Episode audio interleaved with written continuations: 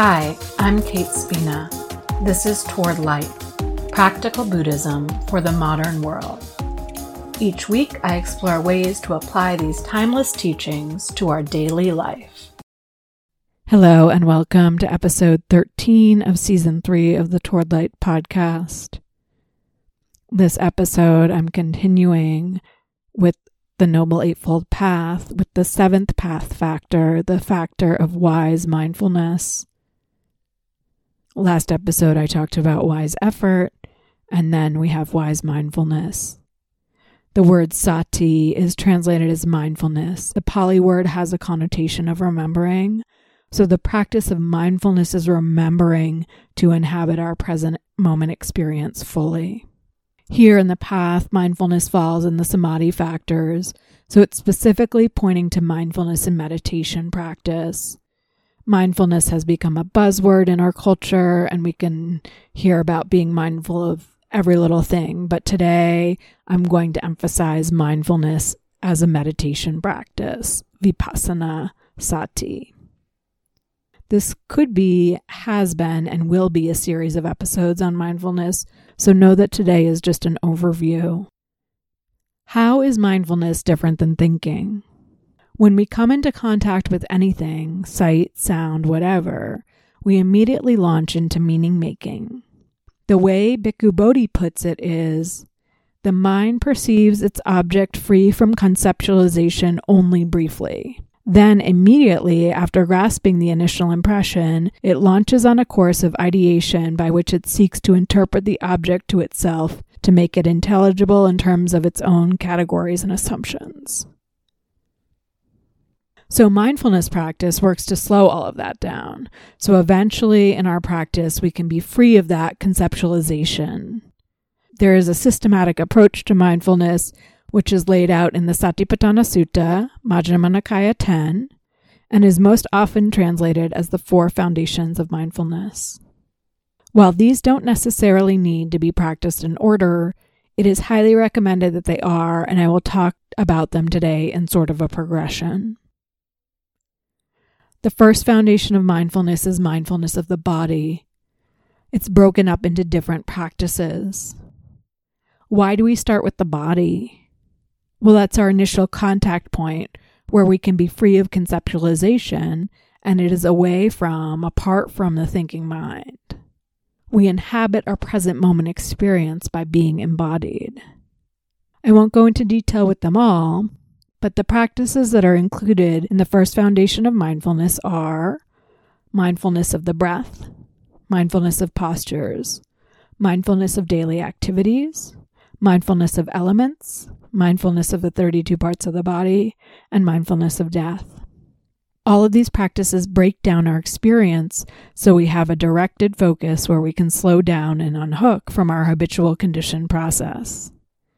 When we do these practices, we are touching into our ability to witness experience without getting caught up in it. This is why we so often start with the breath, because it is, in general, neutral, so we can practice observing each inhale and exhale, and when we notice our attention has wandered, we bring it back. And this is where balanced effort comes in, right? Because when we bring our attention back to the breath, we do it in a balanced effort way. We don't yank our attention back or we're not letting ourselves totally check out. We find a balanced effort to keep coming back. The first foundation begins with the breath and also with the instruction to go somewhere quiet to do the practice. So, while our goal long term is to bring mindfulness into all of our moments, regardless of the external circumstances, we do start by limiting external distractions and stimuli so we can focus on our practice. The other practice in this foundation that I want to highlight is the practice of the four elements, being aware of the elements in our body. The earth element, hardness, density, our bones, our teeth, the weight of our body where it connects to the earth.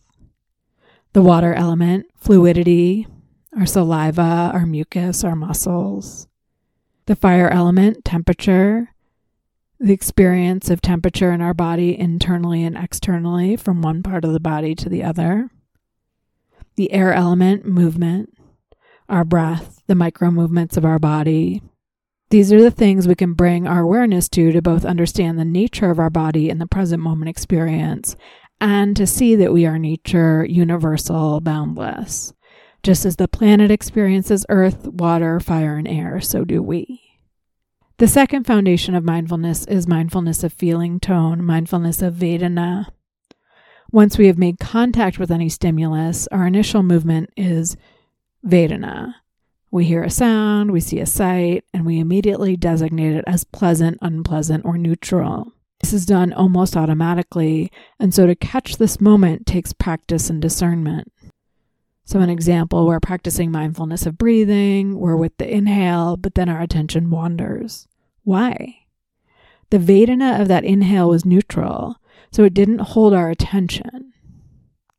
Now, when something has a neutral Vedana, that doesn't mean we have to check out, it just means it's our tendency. So we notice, oh, okay, Vedana neutral, come back. Try and catch the exhale. Now, do things inherently have a certain Vedana? No. It's based on our conditioning and the causes and conditions in the moment.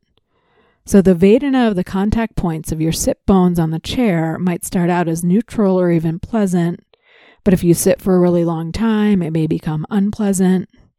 And then maybe you get a cramp, and so it's unpleasant, and then it goes away, and then it's pleasant or neutral again. So Vedana is shifting and changing and conditional. When we're practicing mindfulness of Vedana, we try to stay there. We meet each moment and see if we experience it as pleasant, unpleasant, or neutral.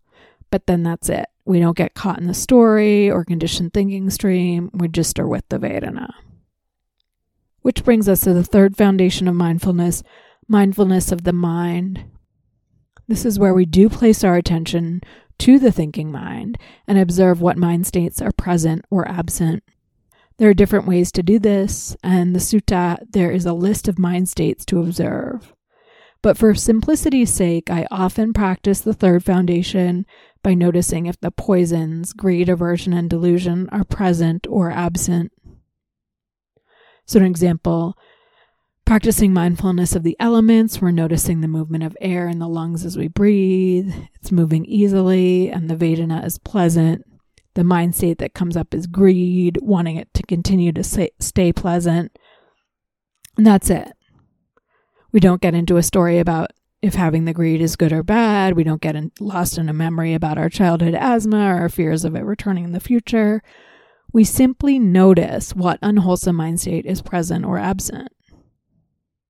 So, in that example, it would be greed, and then come back to the experience of the elements. The absent part is just as important. We often go looking for a problem, so it's super useful to notice when the poisons are not present. So, same example element, air in the lungs, it's pleasant, but there's no grasping. There's just a being with it. The poisons are absent in that moment. And so we note that. The fourth foundation of mindfulness is mindfulness of the Dhammas, which can be translated as mindfulness of categories of experience. Similar to the first foundation, there are several practices listed, several categories of experience to be mindful of. They are the five hindrances, the five aggregates of clinging, the six sense spheres, the seven factors of awakening, and the Four Noble Truths. Again, so much to say about each of these. I'm going to briefly discuss two. Mindfulness of the five hindrances and mindfulness of the seven factors of awakening go well with my simplified third foundation practice of noticing the presence and absence of the poisons. So, if I'm noticing the mind state of greed is present, that is also a hindrance. And if I see what's arising as just a hindrance, I depersonalize it and it has less of a hold on me. The five hindrances are greed, aversion, torpor, restlessness, and doubt. We understand these hindrances as another way to notice if the poisons are present or absent. And when we're practicing mindfulness and we notice a hindrance repeatedly coming up in our practice period, it may be useful to practice the antidote instead of what we're doing. So if greed consistently arises, to practice mudita appreciation. If aversion is arising, practice metta, loving kindness. If torpor arises, turn on a light or open your eyes or change your posture. If restlessness is arising, practice concentration. And if doubt arises, cultivate faith by reflecting on the fruits of your practice. Mindfulness of the seven factors of awakening can help us see the absence of the poisons. If we see mindfulness, investigation, energy, joy, rapture, concentration, or equanimity, that points to the absence of the poisons. So I'm practicing mindfulness of the elements. I'm feeling my feet on the floor, earth element to earth element. The Vedana is pleasant. My mind state is a non attached appreciation. I see the piti, the joy, and the simplicity of enjoying this experience without expectation. That shows me that the poisons are not present, that I'm mindful of one of the factors of awakening. So I know this is a lot of information. I feel almost like tired um, spewing this all out all at once. The Four Foundations of Mindfulness is really its own avenue of study. There are so many resources to look at when we're deepening our mindfulness practice.